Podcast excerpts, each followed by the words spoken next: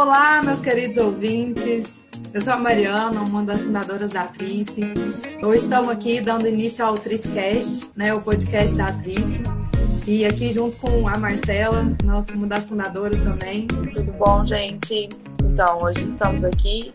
Vamos começar essa série de podcasts com várias pessoas que vão vir aqui para trazer um pouco sobre inovação no direito, sobre temas de novas áreas, novas práticas no mercado. Então, para a gente é muito importante estar tá compartilhando com vocês essa experiência, essa jornada de transformação no mercado jurídico. Exatamente. A atriz aqui para gerar esse valor contínuo, né, os profissionais de direito, fazendo essas conexões, conectando a oportunidades no mercado, seja em parceria, seja em negócios. E como através de conteúdos como esse aqui também, a gente vem construindo essa rede aí de conexão, colaboração e criação para o mercado jurídico. Já tem um ano, né, Marcela, que a gente está aí nessa experiência, levando um pouquinho mais da inovação mesmo também para o mercado.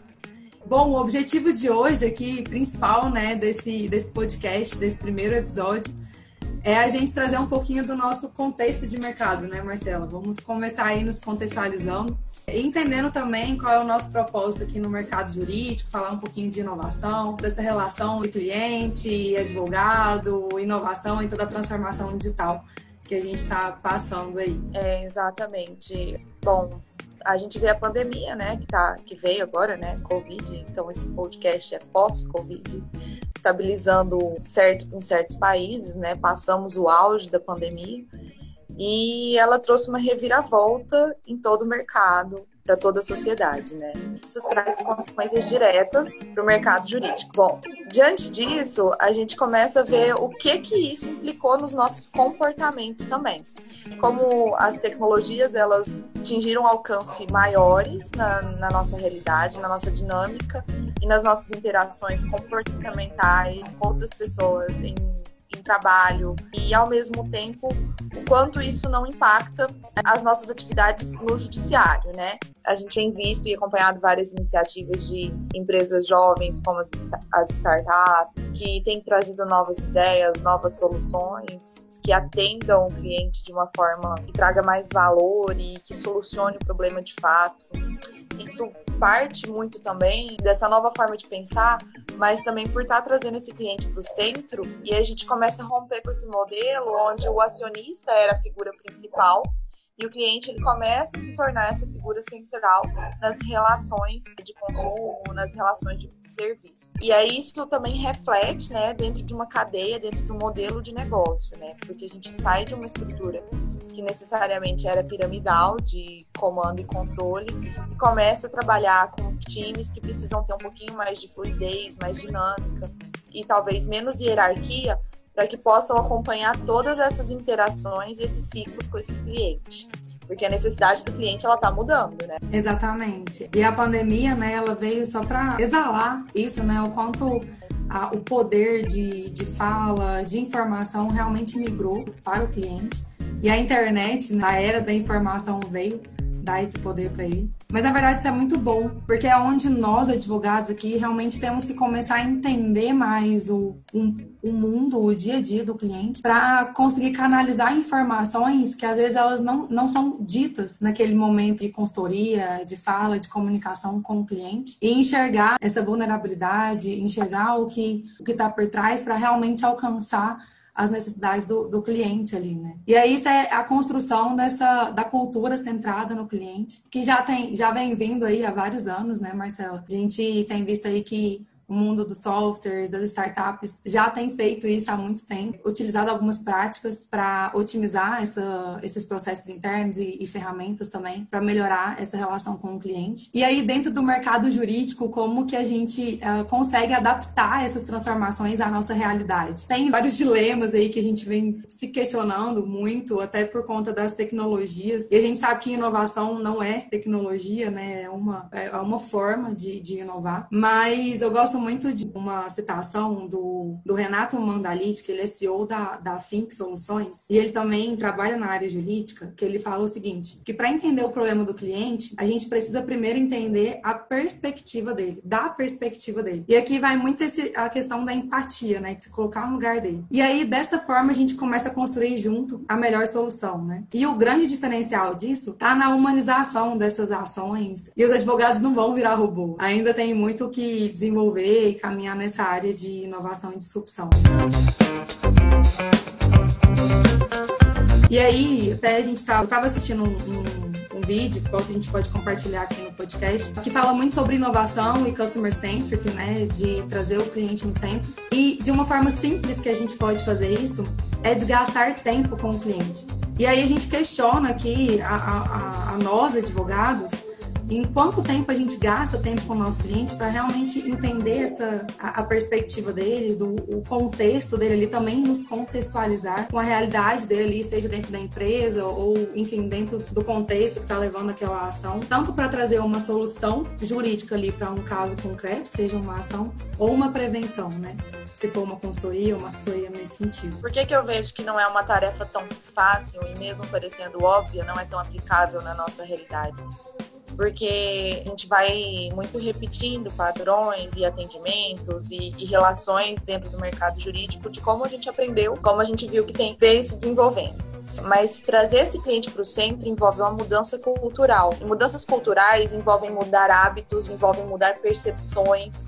E quando a gente começa a questionar o nosso serviço, se de fato ele está realmente atendendo o cliente, a nossa linguagem está comunicando com esse cliente, a gente se coloca nesse outro lugar, a gente muda a nossa mentalidade, a gente começa a trabalhar esse crescimento e desenvolvimento desse cliente em conjunto. Por isso que se fala muito, fala assim, ah, então veio com o manifesto ágil, com dessa movimentação dos softwares, né? Daí, por isso que a gente vê as startups mudando e uma e outra, cada vez uma iniciativa com uma, uma solução que atende de forma diferente o cliente. E para nós é ir na essência, é ir de fato na dor que esse cliente precisa ter resolvida. Então, quando a gente traz isso para o jurídico, é como que a gente começa a trabalhar a nossa mentalidade para adaptar, para reinventar os nossos serviços, para que a gente se mantenha é, gerando valor num ritmo, num ritmo de crescimento para esse cliente. Então, acho assim que vale muito a gente trazer essas ponderações. Então, assim, para achar aqui uma linha de, dessa construção, a gente começa aqui falando de modelos de negócio, de gestões e modelos de comando-controle, de gestões é, hierarquizadas e como isso aí a gente vai pode trazer até para dentro do nosso mercado jurídico, né? Como isso acaba refletindo na nossa cultura de ações dentro de escritórios e departamentos jurídicos, né? Aí a gente começa a criar aquela escadinha de protocolos, de, de revisões, de ah, eu dependo desse aqui para poder dar uma resposta para esse cliente. E aí, por que trabalhar uma mudança cultural baseada em agilidade, que é focada no sucesso, focada nas interações desse cliente? E aí, como isso reflete de forma assim direta no nosso mercado e faz com que a gente tenha que se movimentar para estar tá aprimorando, né, Mariana? Então, você está falando muito assim de como que a gente começa a construir essa cultura, né? E aí, até vamos, vamos falar aqui coisas práticas assim que a gente poderia estar tá fazendo dentro de um escritório para começar essa mudança cultural, né? Porque é uma mudança cultural, trazer essa visão centrada no cliente. Ah, vai muito além de só. Aliás, né? Não somos advogadas também, tá? Pra gente tá. Ah, é verdade. Eu acho que a gente não falou, mas tudo bem. É, bom, somos advogadas, né? E, e, a gente tem feito alguns trabalhos também internos nos escritórios, a gente está compreendendo bem o contexto deles aí para trazer isso de uma forma para inovar, juntar a realidade, né? Porque quando a gente está falando aqui, ok, vou gastar um tempo com o cliente justamente pra, para que a minha ideia, para que a minha inovação que a gente está tentando trazer, construir aqui, para que essa construção do MVP ela se encaixe exatamente à realidade dele. Então a gente está falando aqui de contexto, é, então, é tanto o nosso contexto de mercado, como também levar essa inovação ao contexto de, de cada escritório, de cada organização. E aí isso vai envolver tanto ações internas ali com a equipe para melhorar o engajamento, para melhorar a produtividade, que consequentemente vai levar a uma transformação de cultura para focada mais no, no cliente e levar ao sucesso do cliente, né? E aí, tipo, voltando ao que a gente estava falando, para você trazer formas práticas de como ações, né, que a gente pode fazer internamente dentro de escritórios para começar a mudar essa, essa, cultura e trazer de uma forma mais prática aí pro pessoal. É, ações práticas começam, né, através do entendimento, assim, vou falar para vocês, para a gente poder implementar. Então, entendimento, antes da gente estar tá falando de ferramentas que existem milhares, para você falar, ah, eu quero implementar metodologia ágil no meu escritório. Tem inúmeras ferramentas, mas entender a essência do que, que se trata esse manifesto ágil, é, essa cultura centrada no cliente, para estar tá implementando em ações às vezes pequenas, na rotina, no dia a dia da atividade jurídica. Pode ser a partir de um, uma gestão de tarefas visuais, pode ser um quadro no Trello, mas assim, o que, que é a essência? A essência é assim, não, eu faço parte de um time, eu tenho que desempenhar determinada tarefa para alcançar determinada finalidade, determinado resultado. Então, é muito mais sobre ter compromisso, sobre ter respeito é, com as tarefas, com o seu cliente. E não falo tarefas no sentido de atividades específicas, não. É você ter compromisso com o desempenho da sua equipe, porque você acaba criando um ciclo de atividades e, e, isso daí, cada vez que vocês vão fazendo análises, retrospectivas, é possível ir aprimorando a, vamos supor, o desenvolvimento de teses, é, o desenvolvimento de distribuições de tarefas, é, aprimorando o relacionamento com o cliente, aprimorando as métricas, é, as métricas de, de teses que foram bem aceitas ou não no, juiz, no judiciário. Tudo se trata muito de entender o porquê você está fazendo determinadas ações no seu escritório. E são pequenos passos, mas esses pequenos, essas pequenas cerimônias, essas pequenas mudanças começam a transformar essa cultura. É sempre a motivação, né? O, o porquê, isso, isso é o que vai nos levando à essência e, consequentemente, a ter esse entendimento entendimento. Realmente o entendimento aqui é, é a base para a gente levar né, essa transformação cultural. E, enfim, dentro desses métodos aí, dentro dessa levar essa cultura, existem diversas atividades, a gente pode estar falando disso em outros episódios, né, Marcela? Falar especificamente de cada ação, de cada método aqui, mas aqui a gente vai contextualizando, né? Mas então, a gente está nessa era de individualização, né, também, de atendimento, que é o customer centric, cliente no centro, que, que na verdade não não é algo novo, assim. E tem uma, uma comparação que eu gosto muito de fazer, não tem nada a ver com a nossa área, mas é só para a gente entender a essência, né, mais uma vez, que é com um profissional de, de alta costura, né, o alfaiate aqui. Ele, gente, não tem como você produzir uma, uma roupa ali, o, o, costureiro, de né, fazer uma roupa sem ele ter todas as medidas, sem ele ter toda a compreensão de, de como aquela pessoa se comporta como vestimenta, né, tipo o estilo dela, uh, de medidas mesmo ali, né, de, do corpo. Então ele conhece muito bem essa, essa pessoa, o cliente dele. E a gente entender isso para levar para nossa realidade, fazer esse atendimento personalizado. E na advocacia a gente tem muito um atendimento altamente personalizado, principalmente em demandas complexas que envolvem um estudo é, intelectual altíssimo, né? Em alguns casos que, que envolvem. Então, você começa a conhecer a, o que você conhece do cliente é muito mais do que só a ação ali, envolve também, às vezes, contexto familiar, ou empresarial, enfim, você começa a entrar em diversos ramos, né, da vida dele. E aí é entender essa a essência aqui da alta costura para a gente levar para nossa realidade, né? E ir construindo essas práticas, uh, como algumas aí que a, que a Marcela apontou. E aí a gente tem que desenvolver essa, essa cultura, né, esse olhar aqui com foco no cliente, fazendo os nossos serviços, né, com três principais objetivos. Primeiro, que é atender às necessidades específicas dos nossos consumidores, conscientes ou não. E aqui, o que é consciente ou não? É o que a gente falou anteriormente de, às vezes ele não vai saber exatamente te dizer o que ele precisa. E aí vai requerer da gente nos contextualizar e ingressar mesmo no mundo desse cliente. Só aqui fazendo adendo, porque ele é vulnerável tecnicamente naquilo, ele precisa Exatamente. de você. Você estabelece conexão com as pessoas na vulnerabilidade. Então, quando a gente traz isso, você, opa, essa aqui é a dor. Exatamente, perfeito. Segundo ponto, né? Solucionar esses problemas crônicos ou prevenir que esses apareçam. E aí eu gosto muito, assim, do que o sucesso do cliente traz, assunto para outro momento também, que é ser altamente proativo uh, e não esperar que uma demanda apareça, mas a gente prevenir ela o tempo todo, ou quando a gente não tem como fazer isso, trazer uma, uma solução que é altamente eficaz, né? É, em todos os aspectos aqui para esse cliente. E o terceiro ponto é criar benefícios adicionais que agreguem mais valor ao que está oferecendo.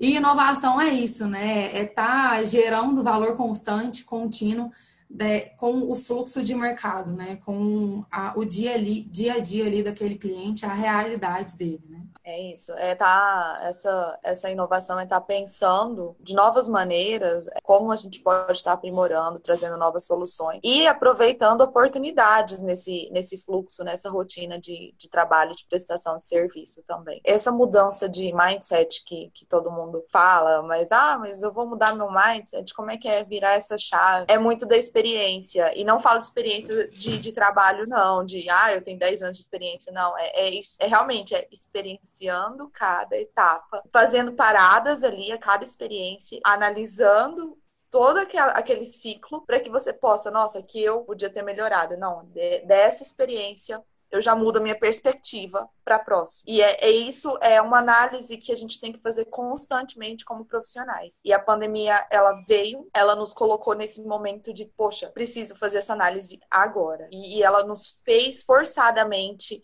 incrementar é, certas tecnologias digitais com mais rotina no nosso dia a dia, com mais força. Ao mesmo tempo, elas nos fez questionar a relevância das nossas atividades profissionais para o nosso cliente, a nossa comunicação entre equipe, a nossa comunicação com o cliente. Uhum. Então, como que tá, como a gente está hoje nesse contexto? E, e, é isso, assim, hoje a Trícia, ela vem para trazer essa provocação, trazer isso um pouco para a nossa dinâmica de advogados, porque as iniciativas estão acontecendo em cada canto do país, né? São diversos São movimentos.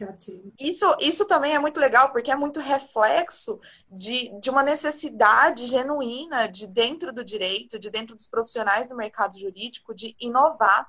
Por isso existem tantas iniciativas de que falam de inovação, que trazem novas áreas, e é muito legal mesmo, assim, eu acho que a gente tem que se apoiar nesse movimento para estar tá crescendo junto, é, é um pouco dessa colaboração mesmo. Exatamente. E Bom, mas além, né, além de estar tá falando de, da cultura, dessas mudanças, do digital, dessa transformação, inovação, tecnologia, tem informações muito importantes para a gente entender que mexem no bolso mesmo, levar essa transformação cultural aqui. Tem dados, né, segundo da Forrester, que é uma empresa de norte-americana de pesquisa, de consultoria de mercado, para ver como tem funcionado, né, essas assessorias aí que falam que ao definir essas estratégias dentro das organizações, o crescimento de receita ele pode ser 15% maior. Né?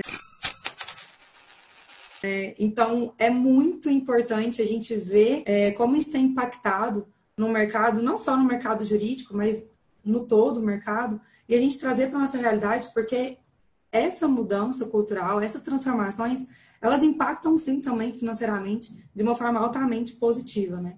E além disso também, a Forrester ela fala que esses clientes mais satisfeitos, eles tendem a ser cinco vezes mais leais. Daí o que eu acho bacana aqui é de como que a gente começa a, a tangibilizar uh, os resultados que mudança de comportamento, estratégias ali que a gente vai colocando, ações internas colocando dentro do escritório, dentro de uma organização, como elas impactam na receita, né? A gente vai mensurando isso aí, metrificando e mostrando que é muito bom, que é legal, que isso, inclusive, aumenta a relação de confiança com a marca. Eles falam muito assim que é fazer o seu cliente se tornar o advogado da marca onde ele vai estar tá expressando, assim, falando muito bem da sua marca em todo e qualquer lugar que ele estiver. E aí, pensa só, né, para nós advogados, conseguir ter os nossos clientes tão fiéis nesse sentido, estar levando a marca do escritório, né, de uma forma cada vez mais forte, que realmente impacta dentro do nosso mercado. É muito interessante isso aí. É, mas assim, é, isso é isso daí é reflexo de um, de um bom trabalho dentro do escritório, de uma equipe bem engajada. Profissionais engajados são mais produtivos e isso reflete numa satisfação para o cliente. Então, a gente entende que é tudo uma cadeia. Você só vai ter o seu cliente satisfeito advogando pela marca se os seus processos internos estiverem desenvolvendo esse cliente ao longo de todas as interações dentro do, dessa jornada que você estabeleceu, dentro dos seus ciclos de trabalho. Um completamente dependente do outro. O gerenciamento, a visão, a cultura é que vai dar essa satisfação para o seu cliente no mercado. É, exatamente. É, porque senão também a gente vai ter muito aquela coisa, ah, eu coloco o cliente no centro, mas será que está colocando Sim. mesmo? Os processos respeitam o seu cliente? É, as suas uhum. atividades internas, seus funcionários, eles estão realmente vivendo isso ou isso é um discurso da tua empresa, da, do teu escritório, né? É ver o quanto a gente vive, né, na prática. O legal disso, assim, é parar para questionar isso o tempo inteiro, né? Criar que seja reuniões rápidas para estar tá parando para questionar se realmente na prática está acontecendo, não está só na teoria.